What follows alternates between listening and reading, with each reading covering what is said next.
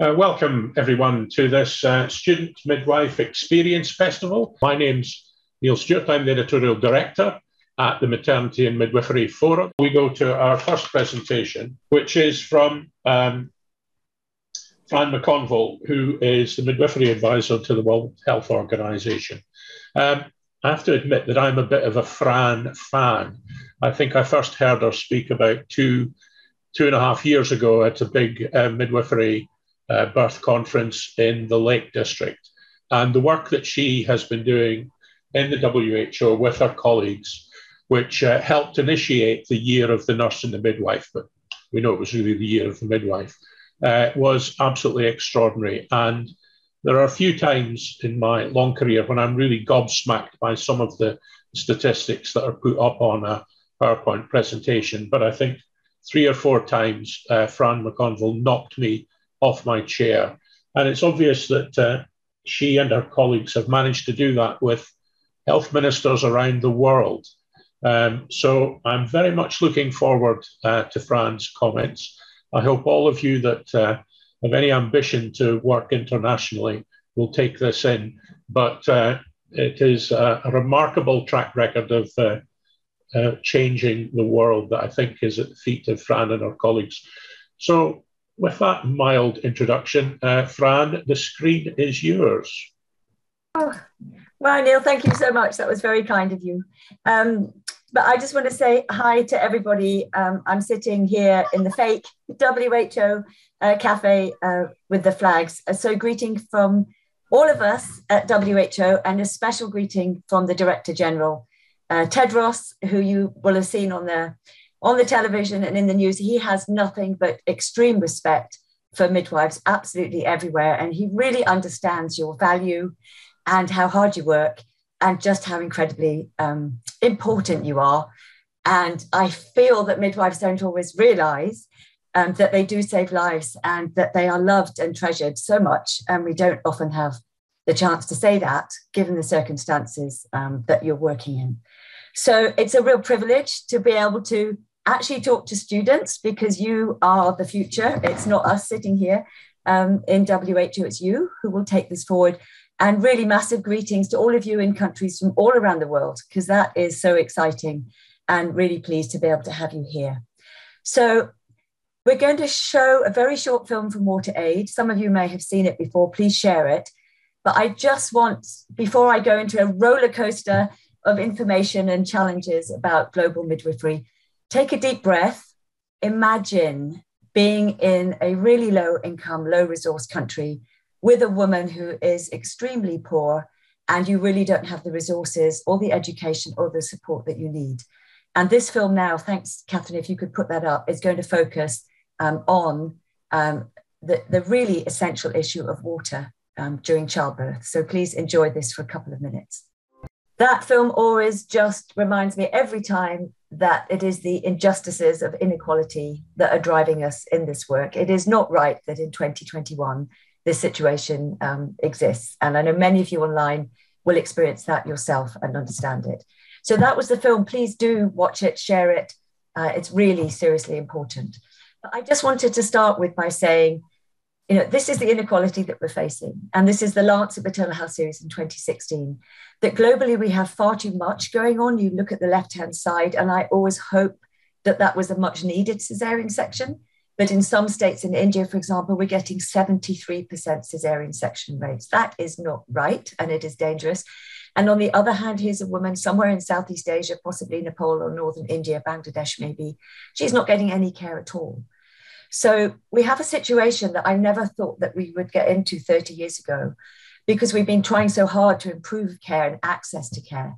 But actually, the quality of care is so appalling that it's now a bigger barrier to reducing mortality than insufficient access to care.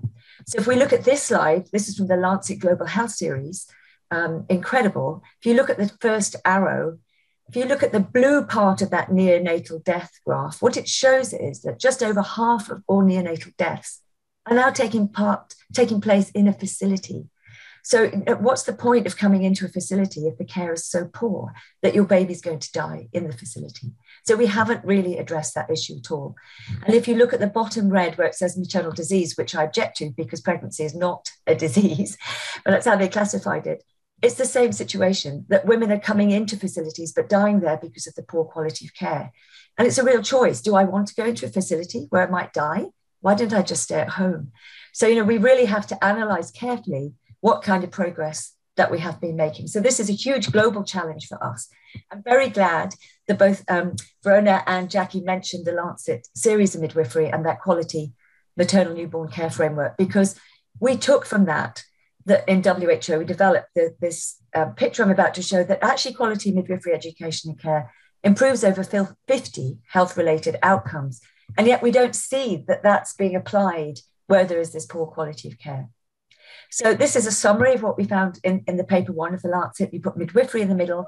It helps women survive, thrive, transform communities, societies. Mortality is reduced, maternal, neonatal, stillbirth, infant. I'm not going to read through all of this, but this is in a document I'm about to share.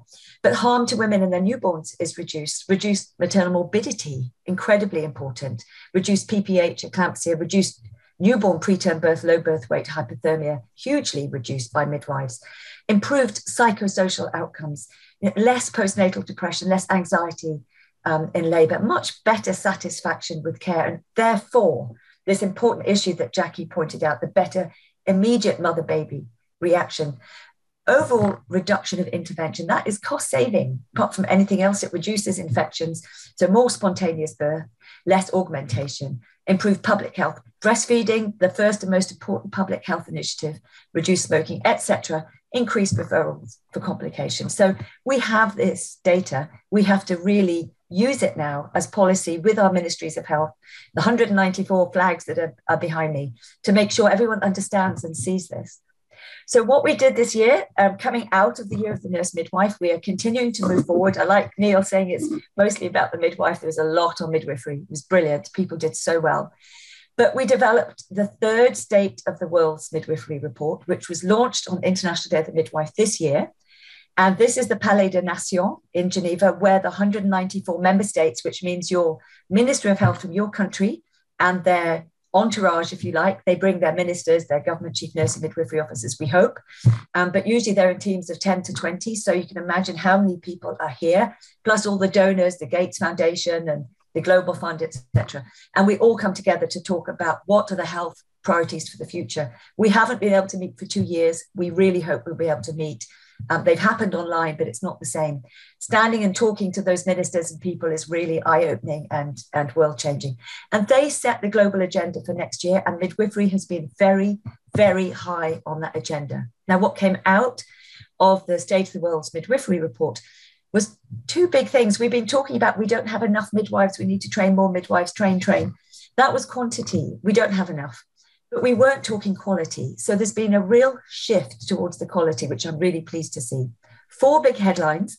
I'm going to take you through them in a little bit more detail. But education and training, leadership in governments, workforce planning, management, regulation, the things that Jackie and Verona have just talked about, and a really positive environment to work in. And then, really, I'm delighted to see this midwife led improvements. Um, we didn't have to fight hard for that. There's a real welcome uh, for that now in many, many countries. So go into the State of the World's Midwifery Report. So it's a must. You'll see all the evidence, you'll see all the findings, you'll see all the data that was collected. It's, it's really brilliant. It's on the UNFPA and the WHO website.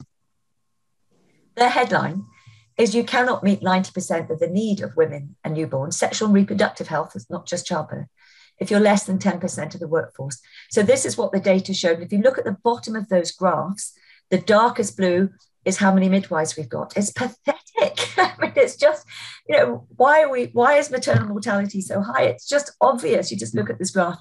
On the left, it's the six regions of the WHO Africa, Americas, the Eastern Mediterranean, Europe, Southeast Asia, and Western Pacific. And you can see far less midwives than anyone else. And then on the right, it's, it's by income. Mm. So only 8% of this workforce are midwives. Um, and we really don't know how much time the others, the nurses and the doctors, are spending on midwifery care. So we have a crisis if we want to improve um, our midwifery care.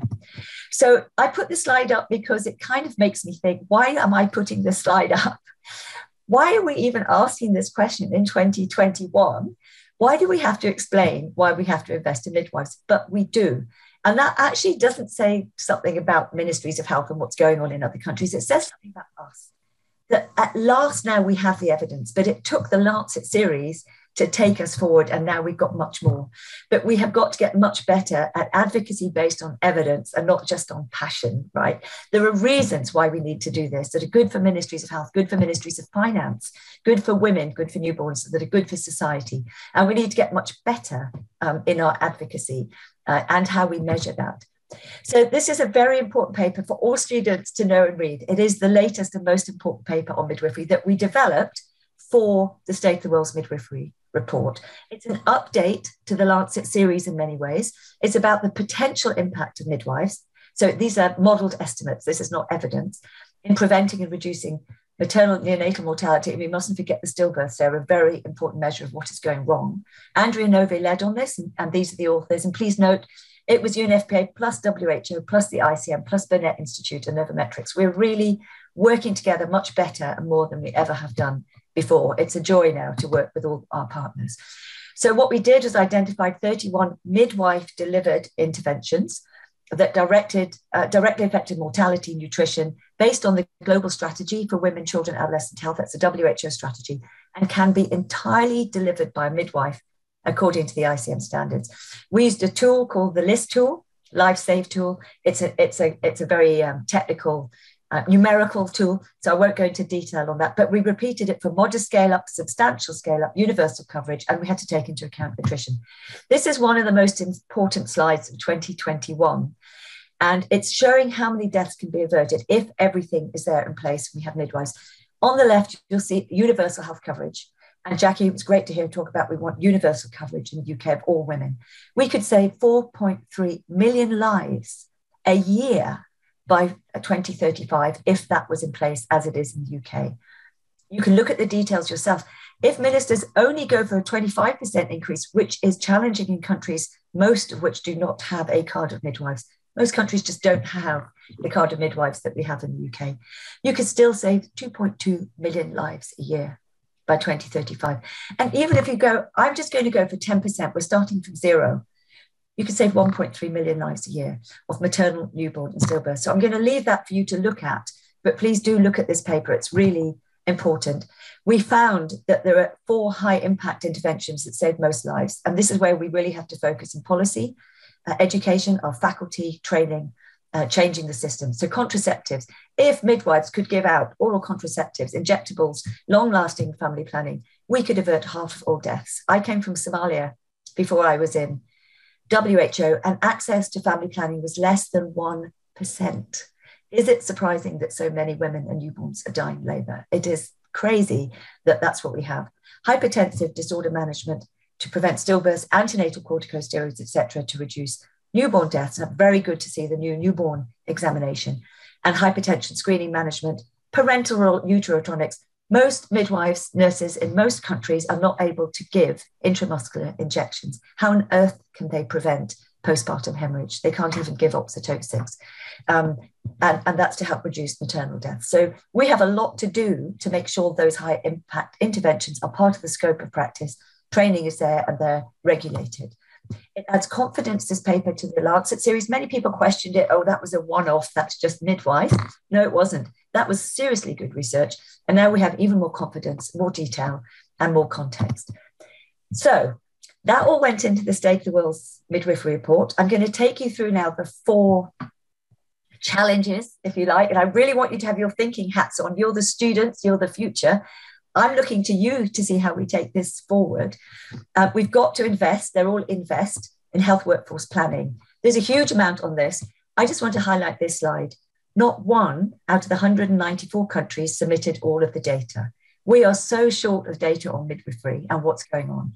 The countries that did submit much of the data didn't know the difference, and they couldn't distinguish in their data systems between a professional midwife and associate, a nurse, a midwife, or a nurse midwife. We don't have those systems. And we don't know who's doing clinical practice, who's in research, and who's in education. Um, and there's no data on how much time nurses and others, doctors, uh, provide to this area. So we need to get much better at that.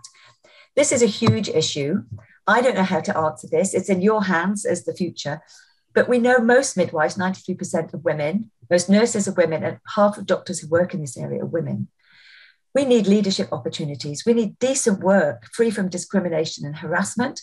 And the gender pay gap has got to come to an end.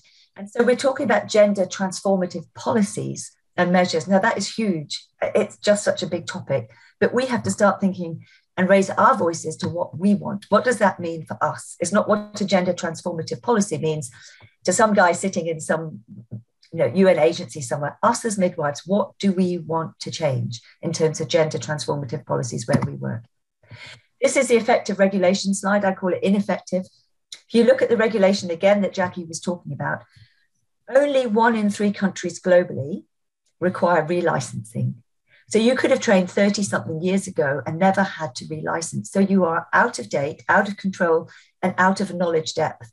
And so we've got to do something to make sure we have continuing professional development and systems um, to enable continuing professional development. I'll let you look at these graphs more. So, number two, education and training, absolutely critical. And the students, this is so important for you. If you just look at this, 49%, half of, half of all countries have educators who are midwives, which means half of all countries don't have any midwives who are educating midwives. So, who's educating them if they're not midwives? And what are they educating them in? 6% of countries have no educators at all that are midwives. So, they've been educated by other health professionals. So, you know, we have a huge challenge here to really get back to good quality education and to help midwives. So many times it's like they don't know how to do this. They are not able to do this. Doctors say, we can't let midwives do that. Guess what? They were never educated to do that, or they couldn't have access to clinical sites, or they get to clinical sites and there's no preceptorship, etc., etc. So what did we do? This all fed into the SoWMy report. In 2019, led by member states, this was Sweden with Malawi, India, um, UK, um, just trying to think of the other countries. We had a whole event apparently, according to the cleaners, the best event that we ever had at the World Health Assembly on launching this framework for action for strengthening quality midwifery education.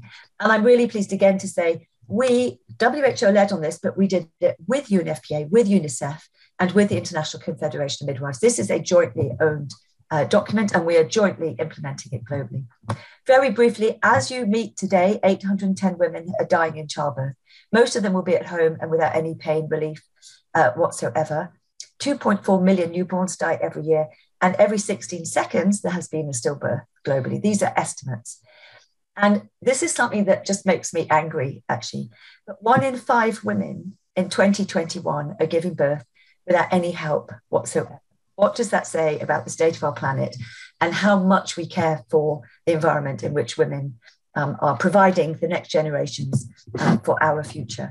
And as I mentioned, educators just don't have those competencies, they don't have materials. And half of all education institutes have no water and no toilets. How could you go to work there? And half of all facilities don't either. So we're, we're looking at really tough, challenging uh, scenarios. However, when I look at this photograph, which is Bangladesh, my heart feels great. I was there in the mid 80s and then again in the early 90s. It was awful. You look here, here's a midwife who knows what she's doing. She's got a companion at birth. The woman is being well cared for. She's allowed to walk. It's clean. Huge progress is being made in countries like Bangladesh. So, you know, huge appreciation to all the midwives who are breaking these boundaries and changing things. Never forget, because we tend to in countries where we're quite okay, that 60% of maternal deaths are taking place in fragile and conflict affected settings. Do you think of Syria, Yemen, all the countries that are in conflicts at the moment. It is desperate. Um, and 5% of newborn mortality. And this is a photograph from Somalia.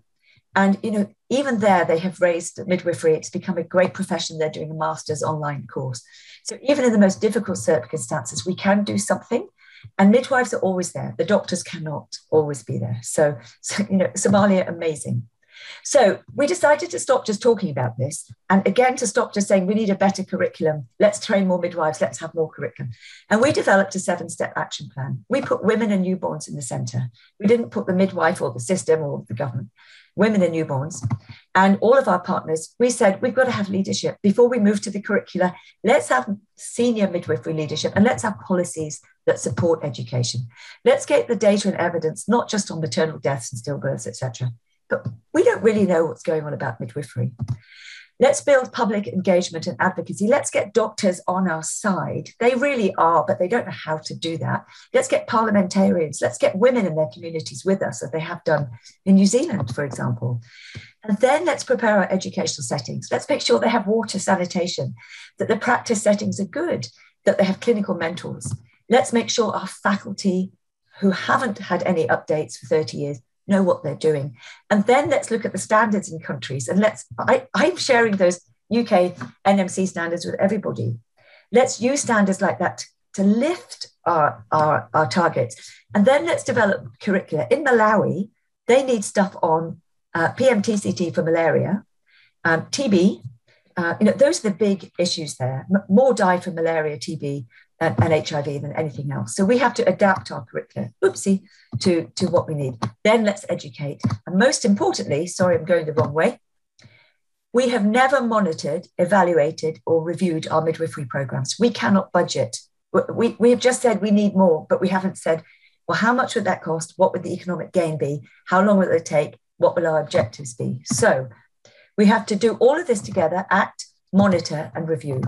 And that cycle, I'm not going to go through this in detail, you will see this, it's to be published. This is the first ever global, with UNFPA, UNICEF, ICM, results framework for strengthening midwifery education. You'll see the seven steps down the left. You'll see activities, output, short term outcomes, long term outcomes. If you just look at the top right, if we can strengthen leadership and policy, we're looking to increased investment in strengthening international standard midwifery education globally. So at last now we can start to say, we don't have that, where are we? Let's measure it, let's improve it. And we have programmatic measures. So I'll leave you to look in, in detail at those. When it's published, I'll let you know. COVID is still a problem, and I take my hat off to every single one of you who have worked so hard through this and gone way over your ordinary length of day to, to help women and babies. But we have now started to move into five countries to implement the seven steps. The countries, it seems a bit of an odd group, um, but they were chosen by, um, by the region, the regional offices, and the criteria that the ministry are interested, we have the capacity to move, and that UNICEF, UNFPA, and, U, and ICM are able to support us here. So we're just starting with leadership policy, getting that data and evidence, and on the monitoring, because those are huge issues. And we've got a lot of discussions going on. I just want to share with you some of the really exciting things that have happened just in the last few months. I haven't been able to travel yet. I'm hoping next year I'll actually be able to go and, and support them and work with them.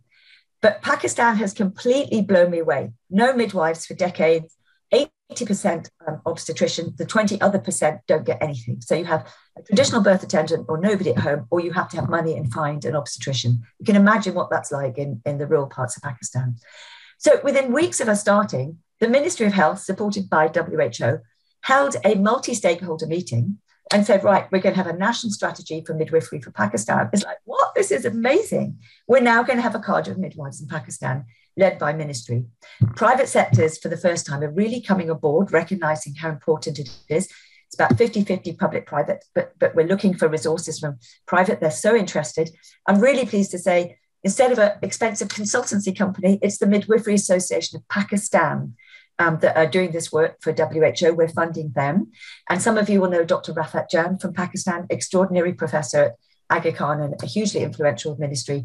She's going to be working with us on that. And they have work plans and incredible work in such a short time by such a few people. Sierra Leone, the other country, they're moving to develop a leadership assessment tool because guess what? We don't know how to assess midwifery leadership.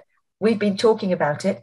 So we're getting a group of experts together. We're thinking about what this would look like. We're co designing this tool across the five countries, and it will be shared uh, globally and used, we hope, you know, UNFPA, ICM, and our other partners. Also, the Chief Nursing Midwifery Officer of Sierra Leone said, I don't want another situational analysis on midwifery. I want an online tool that I can update every year on what is going on in midwifery. So, lots of exciting things happening in Sierra Leone. India, many of you will heard quite a lot of what's happening there. They introduced the midwifery cadre three years ago, a huge launch by the Prime Minister at the partnership, big global thing. Uh, but the challenges in India are huge also. We've had the, the COVID, as you can imagine, you knew what happened in India. Everything came to a stop. They had to focus on that. But India has about 25 states. It's huge. Each state is about the population of the UK. So there's a focus on six states, very strong min- Ministry of Health leadership, but a lot going on. So, so there have been delays. It's really picking up again now um, after COVID, although that's still an issue, of course. Of course, India has been led by obstetrician for decades and women expect it and obstetricians expect it. To change this to a midwifery led model, it's tough, but it's happening. And we're building the confidence of obstetricians in these states. So good stuff. Again, in a, in a country like India or Nigeria, the government can put out a strategy, states don't have to follow it. So we're having to really look again. The Indian Nursing Council have accepted the new scope of work just for midwives, which is huge progress, but we don't know that all the states we're working in with. So lots of issues um, going. And as you can see, a lot of public private sector in India as well. So now just on to the third one, and I'm going to keep charging through all of this. Um, how do we look at midwife led? We, you know, I loved hearing uh, Jackie and Verena talking about um, midwife continuity of care, continuity of carer. I hope all of you have seen this um, Cochrane database uh, systematic review from Jane Sandall, led by midwife as well as um, Hora Soltani. And this has been absolutely uh, groundbreaking and is changing huge amount of thinking, certainly in WHO, but amongst any many partners. And as you saw, it was one of the four recommendations. And this is the evidence that showed it. If you look at the evidence at the bottom, this arrow that goes to 24% less likely to experience a preterm birth. Now, the challenge for me is if we could have a vaccine that would prevent 24% of preterm birth, the Global Alliance for Vaccines Initiative, the, the Bill and Melinda Gates Fund, this hopefully the UK government would throw money at that vaccine to save one in four babies um, from stillbirth. But what we have is midwifery, much more complex, relational, based in the system. So we're working on how do we now move this forward? This came from high income countries. You can see much greater satisfaction from women. So the first thing we did is we got this recommendation into WHO guidelines. I hope you I hope you know how to find these and where to find them, but but please do look at them. They've become much more user friendly and women friendly. So we have recommendations of antenatal care for positive pregnancy experience, intrapartum care for positive childbirth experience. I'm really pleased to say that a new postnatal guideline will come out next year for positive postnatal experience for mother and baby. And we had Soo Downe led a huge piece of work with WHO to make sure we had this recommendation on midwife led care within those guidelines. So it is there. This is the recommendation in which a known midwife or small group of known midwives supports a woman throughout antenatal, postnatal, sorry, childbirth, postnatal. But see in red, it's in settings with well functioning midwifery programs. Now, we haven't defined that. And the, the big challenge for us in WHO now is to move forward on this. We want, we want our DG to stand up in a couple of years at the World Health Assembly and say, ministers, without a doubt, this is where we need to be going. But we don't have the evidence from low and middle income countries where they don't have what we would call in the UK a well functioning program, for example. Not just low and middle income countries, large parts of the US um, and the Americas and, and um, wealthy states in the Middle Eastern region don't have this. Um, so it is a context specific recommendation. We have developed um, a theory of change as to what are the mechanisms behind these fantastic results. We don't really understand why or how it works. We're going out to consultation on that over the next couple of months. And then we will be publishing the theory of change of all the assumptions. You have to have the politics right, society right, the education right, the whole thing has to be there. And um, so we, a lot of work on that, and we're doing a review of who's doing what. There's some very interesting work in in in, in other countries now outside of the um, Cochrane review coming up, and we hope to have another Cochrane review on the evidence, but also on implementation. So watch that space. That's going to be huge over the next while. I'm just getting to the last one now um, on leadership. Oh, sorry. Okay, I'm going way over time. I'm going to go through this so fast. Please look at the midwives' voices, midwives' reality. This was 200, 2,500 midwives responded. We had to stop the survey, but really it's about gender inequality. I won't go through this slide, but you can see the sociocultural, ill, um, economic, and professional barriers um, for midwives, the gender penalty.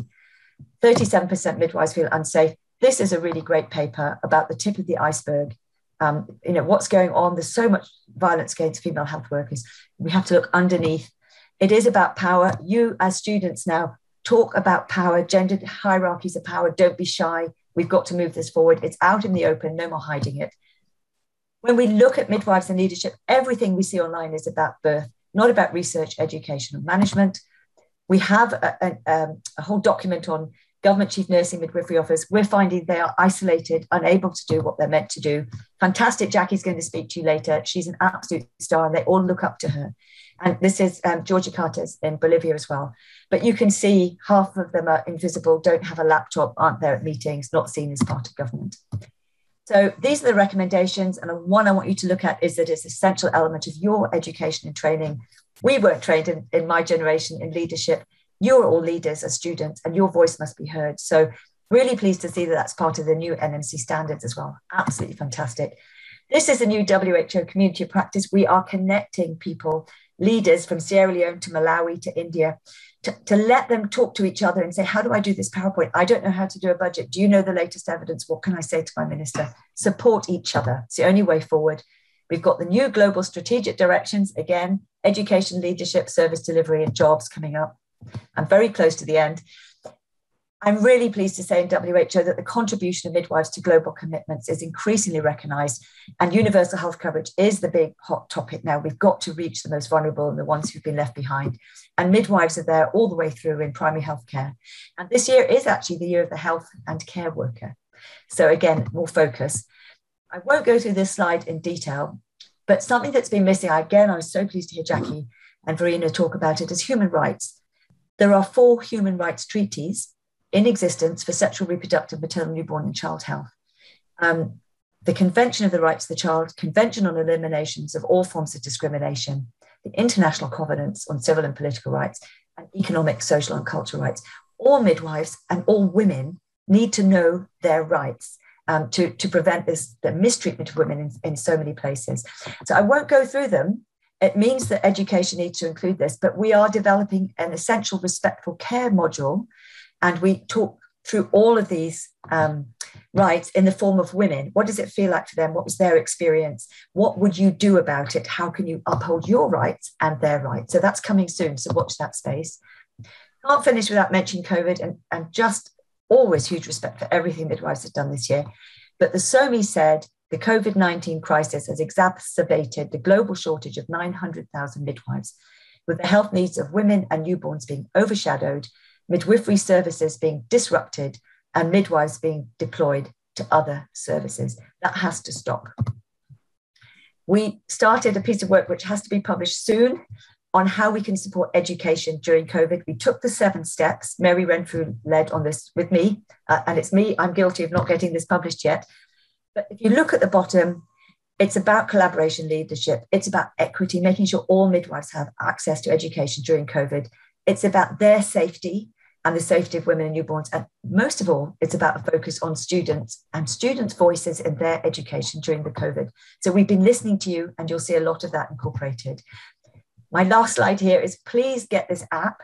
WHO updates this about two to three times a week. It's completely free, and everything you need to know about COVID and maternal newborn health, sexual reproductive health is on that app. And I'm going to stop there and thank you for listening to this roller coaster of information. I hope you've got loads of challenges in your head and that you can think about your education as you go forward and really taking on these challenges to help us overcome this injustice and make sure that women aren't being left the way they are um, without care and being mistreated.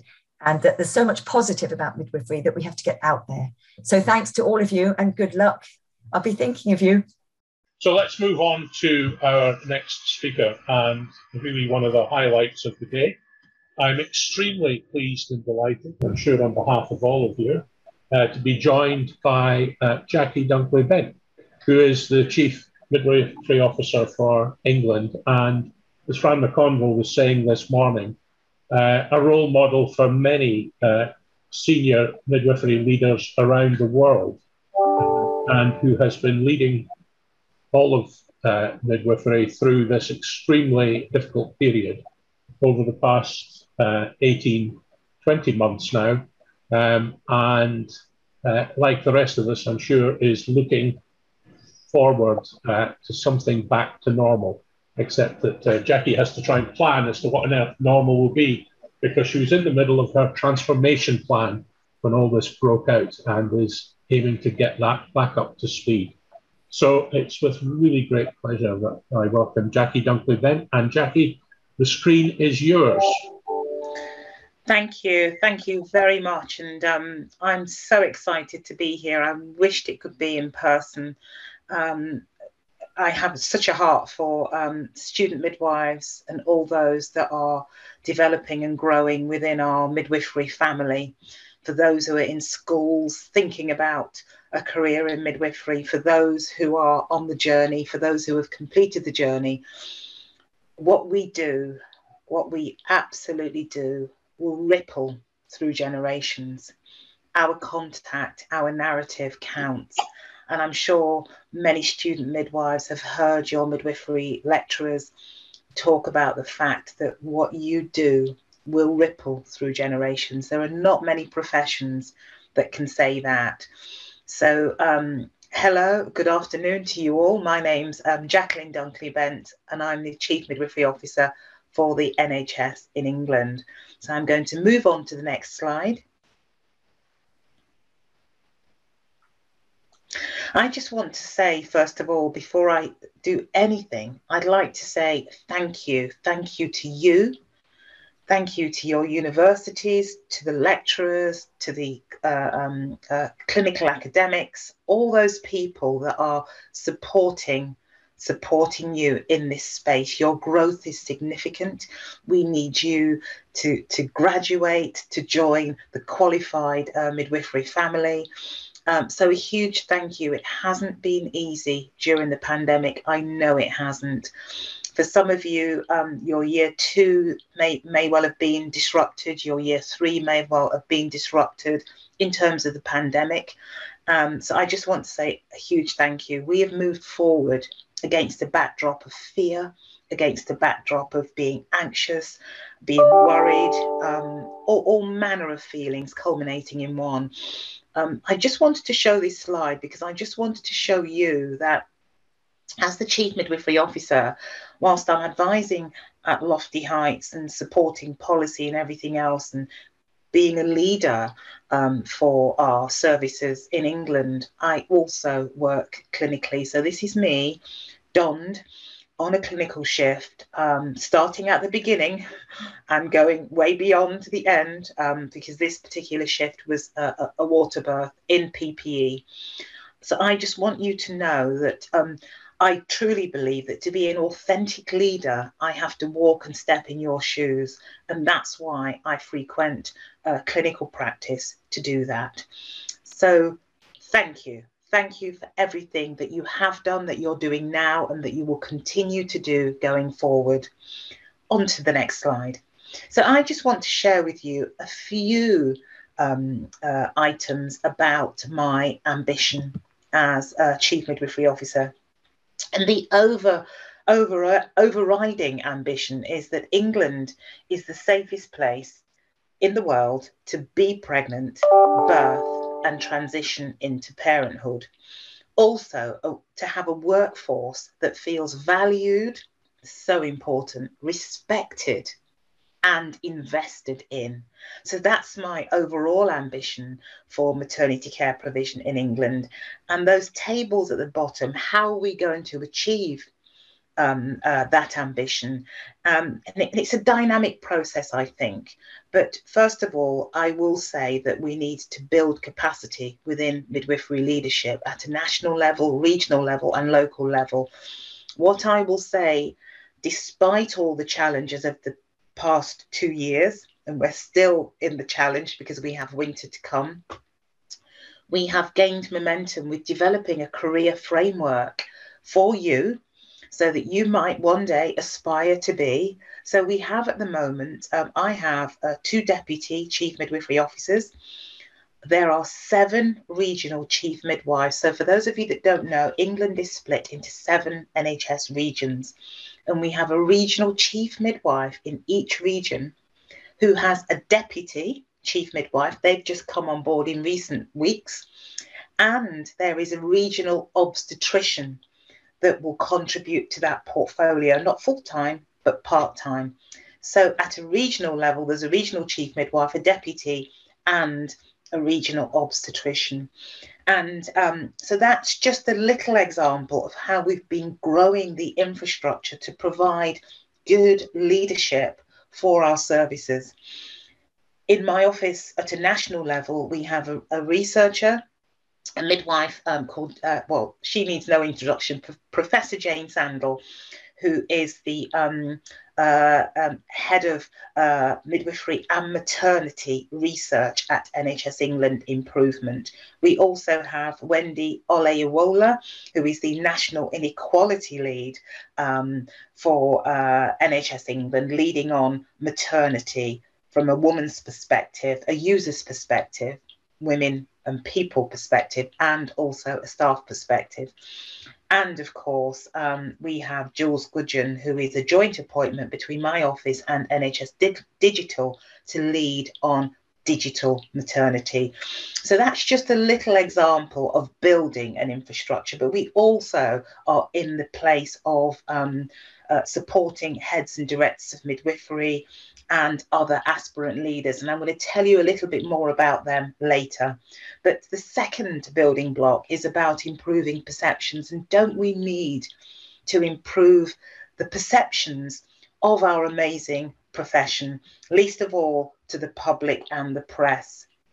I get a little bit tired of negative headlines about maternity when I can see the amazing work that's being done to care for and to support women and their families um, uh, on their birthing journey. And naturally, it goes without saying quality and safety. Everything that we're doing is predicated by that quality and safety agenda. So, moving on to the next slide. Now that was my, they are still, that is still my ambition, of course it is. But who would have thought that on the 30th of January 2020, this was going to land on our doorsteps. And on the 11th of March, we enter into territory that nobody has, well, I've never entered that kind of territory in the course of my lifetime and my working life in the NHS. And you have felt it like I have too. And sadly, we've lost some midwives along the way, and we've lost women along, pregnant women and people along the way too. Everybody gets scared some of the times. I've been scared too. But together, it creates a different picture. So, on to the next slide, on to the challenges. So, we've had many challenges and I've shared a few of them already with you. Uh, that the pandemic was announced, and that meant that we had um, sickness because of the pandemic. We had uh, uh, uh people that people that were shielding. Um, we had, and still are having death, the fear we had to suspend some of our services. Home birth services were suspended. Midwifery led services were suspended, and some freestanding midwifery units uh, temporarily closed their doors.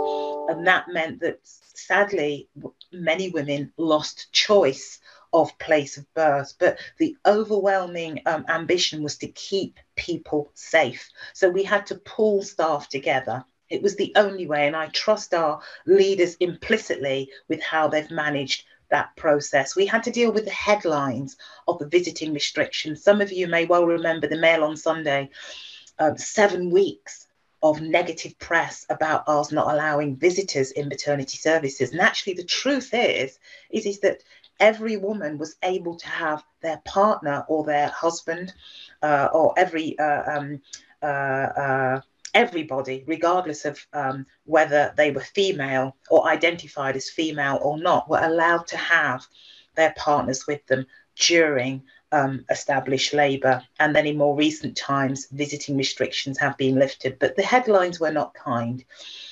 Uh, we had to suspend and change our trajectories for the MTP, which is the Maternity Transformation Programme, the vehicle that's delivering the Better Births report we had to change some of our ch- um, ambitions with regard to the long term plan, particularly the mental health provision and the pelvic health provision. They're two key items that I lead on that will really help in terms of women's health and perinatal mental health.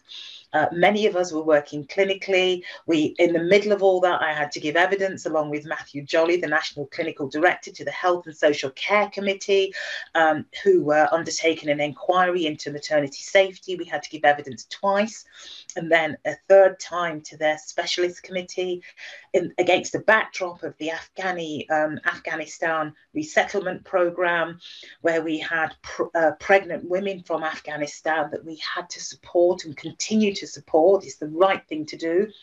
We had the fuel crises where community midwives were struggling with diesel, and that's against the backdrop of the vaccine hesitancy, the conspiracy theories, etc., etc. I could go on, and I'll speak to you a little bit about vaccinations as we progress. And we have winter and flu. But despite all that, you know, we are doing, you are doing a, a, a, phenomenal job at supporting women, people, babies, and their families right now in this space. On to the next slide.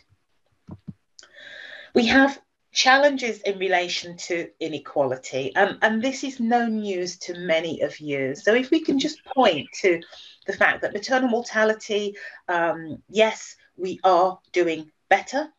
However, rates are high for Black, mixed ethnicity, and Asian uh, women. Stillbirths, uh, we're doing well in, in terms of our reduction to meet the 2025 ambition, uh, but we need to work harder for these groups that you can see here. Neonatal mortality, we're doing well, but rates are high and increasing for Black and Asian baby. So we have much to do, and we are doing much in this space despite the pandemic. On to the next slide. And just a moment of pause. You may well have seen this already, but it's really, really important to know the difference between the two. And with regard to equity, that's the space that we want to be in. We want everybody to have the same outcomes as those who have the best outcomes and experiences. So, to achieve that, we need to do something a little bit differently. And look at that little one in the purple jersey on the right. We are doing something differently in England for women who experience the worst outcomes. And I'll share a little bit more shortly. Next slide. So this is taken directly from UKOSS. You can find this on the MBRRACE uh, website. Just have a look at the uh, the figure of the woman um, on the right. So first wave, we had uh, nine women uh, that died as a result of COVID.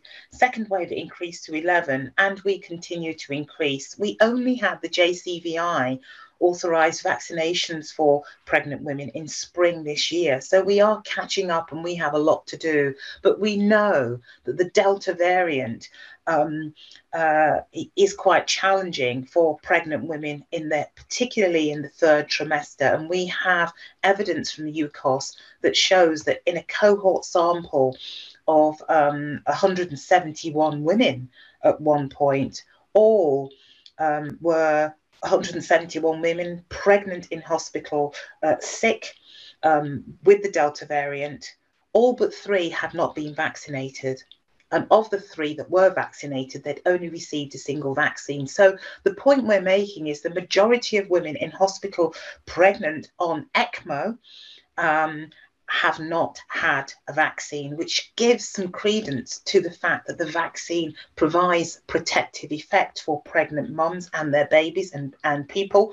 And therefore, we are encouraging uh, women to have an informed conversation about vaccine uptake so that they can make an informed decision following the JCVI guidance and indeed the Royal College of Obstetrics and Gynecology guidance. On to the next slide. Globally, again, I'm cantering around the world here in, in the pandemic. Globally, of course, we have much to do. And I just want you as students just to be mindful that, that for every challenge and problem we have here, just have a look at the global picture. Progress has been uneven to many, um, um, and they're still being left behind. We have on uh, uh, uh, circa 810 maternal deaths every day and one stillbirth every 16 seconds. 2.4 million newborn deaths each year. And one in five women give birth without one of you. So I know this is relative, but every life, wherever they happen to be, is significant, is absolutely significant. So we have much to do, not just here, but globally. Are we challenged here? Yes, we are. And we I've shown you data with regards to the inequality piece. Have a look further afield. We have much to do. And on to the next slide this is really a moment of pause and reflection. And all of you, as you're forging your way in terms of your um, student uh, midwifery career, thinking about what you'd like to do when you qualify, some of you may well end up in other countries supporting. I frequent um, uh, uh international travel. This is um, at a conference in Abuja. Uh, in West Africa, and uh, I was supporting qualified midwives on their CPD journey. And I know that quote from Maya Angelou absolutely. There's something about how we make people feel. The stuff that you do every day, every time you make contact with a woman, with a person, with babies and their families. There is something about how you make them feel that is remembered so, on to the next slide. What are we doing with all of the above? What have we done? You know, I, I could spend an awful lot of time going into detail, but you can see here we have been responsive um, to uh, uh, women in their families. One of the most, um, one of the um, most challenging uh, things about the pandemic for me as CMIDO was the negative narrative about maternity and women staying away because they were fearful. So um, that meant that when they engaged with maternity services, sometimes, you know, there was fetal demise, it was too late, and the outcomes were not what one would have expected. So, really, really important to step in that space of engaging with women, encouraging them to join with us and receive uh, maternity care. The four point plan that you can see there, I think it's bullet point um, number five or, or six. Uh, this four point plan was really to try and reach out to those who have the worst outcomes and encourage them through their healthcare professionals, through you, through the midwives. To support them in a different way, lower the threshold for referral and treatment. Um, so, moving on to the next slide. What are we doing in this space for you, for us, for our people, for our family at this challenging time, despite the negativity, despite the concerns and complaints from every single platform I can imagine and think of? My Viber, my WhatsApp, my LinkedIn direct message, Twitter direct message, um, ordinary message, email, voicemail, all full with concerns, um, challenges. And I will say to you that this is a snapshot um, of what we are doing for our family, for our services, and of course, the previous slide for women, people, babies, and their families. So, funding has been distributed now. We put in a bid, £95 million bid, and we um, to NHS England, and that bought us 1,200 more midwives that are currently being recruited, 100 obstetricians, uh, backfill for MDT training, £52 million that wasn't a part of the bid, but we've got an additional money, 52 million pounds for digital maturity. The international recruitment is going well. We have 400 applications are being processed, and I think 18 offers, one eight offers have been made, but 400 applications are being processed. This takes time. There is a moral challenge, I know there is, about going into other countries and, and inviting midwives to work here, but many of these midwives have not got jobs and cannot provide for their families. We're working on retention, looking at preceptorship for you. So when you qualify, is there consistency in preceptorship? across our maternity services. We're also working with partners to address morale concerns in midwifery. We have to raise the morale as leaders for those leaders that are on are listening today. Um, we cannot join in, and I know you know this, um, and you'd stand with me in solidarity. We cannot walk around being all morose saying this is dreadful. Leading people means that we have to lead with passion and authenticity and do what's right. And doing what's right means that we are um, working with partners to raise that morale.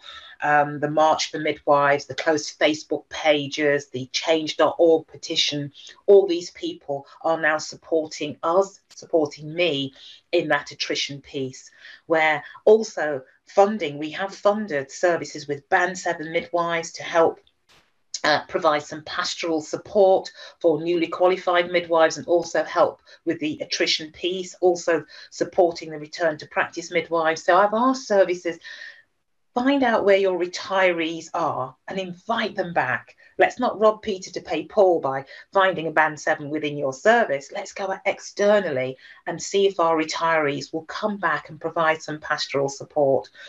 We, in recent times, we've worked up a spec. This will be going out to NHS services any day soon to provide additional PMO program management support for our heads directors of midwifery so they have time to think and B. Also, we are supporting recruitment of maternity support workers. We're going to be funding that. That letter is going to be going out soon. And also supporting their um, uh, uh, orientation and induction. And lastly, for all the professional midwifery advocates out in our system, we've got 800 in England and we need more, I know. Thank you to them because they are really working hard to raise the morale. They're deploying restorative clinical supervision uh, to really help in that psychological space. And in turn, we are training more and we are offering a psychological boost to all our 800 PMAs in England so that they can offer it to you. And that's just the start of a 10. But moving on very quickly, we have to stay focused. Of course, we do.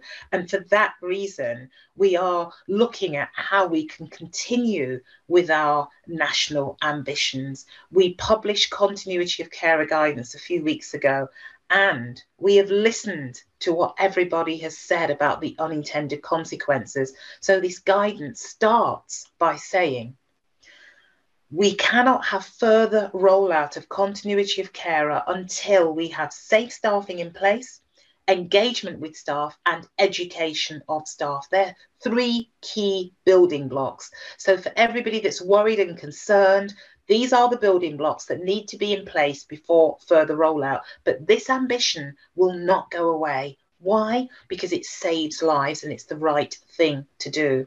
On to the next slide.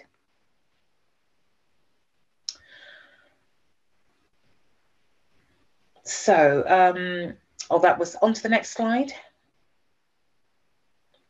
So I just would like to say to you um, and I'm nearly finishing, and I'm just going to take a moment to pause.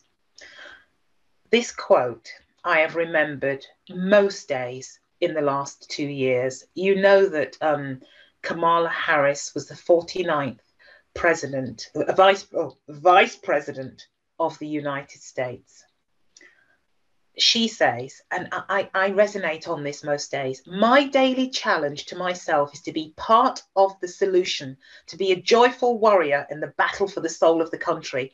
And I, I add the battle for the soul of our profession, our midwifery profession. The battle will not stop.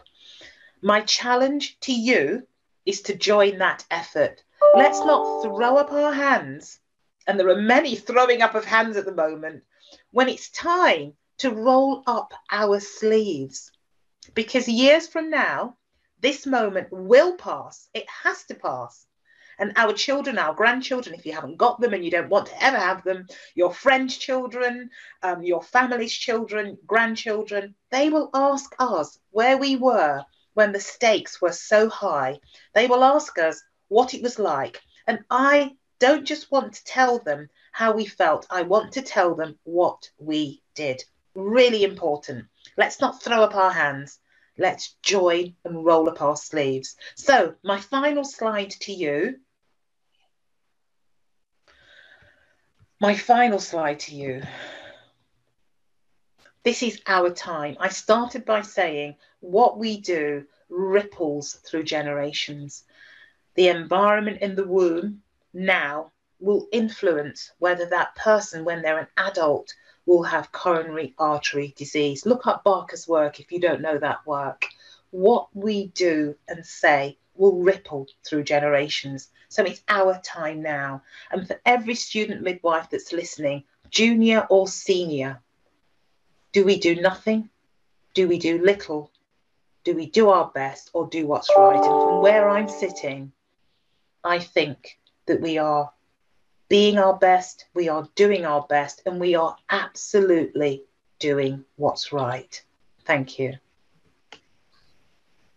Thank you very much, Jackie. Uh, tremendous sort of rallying uh, cry for for people in a week when, as you mentioned, you know, headlines and things have continued to be pessimistic, and uh, sometimes the narrative has been negative. Uh, but nonetheless, when you look at the achievements of keeping the service going, keeping people safe and delivering. It really has been uh, a monumental effort over the past uh, 20 months. And uh, finally, to say uh, thank you to all our speakers. And I think we've got some photographs uh, that people have sent in from around the country. Here we go. So thanks very much. And here's the pictures.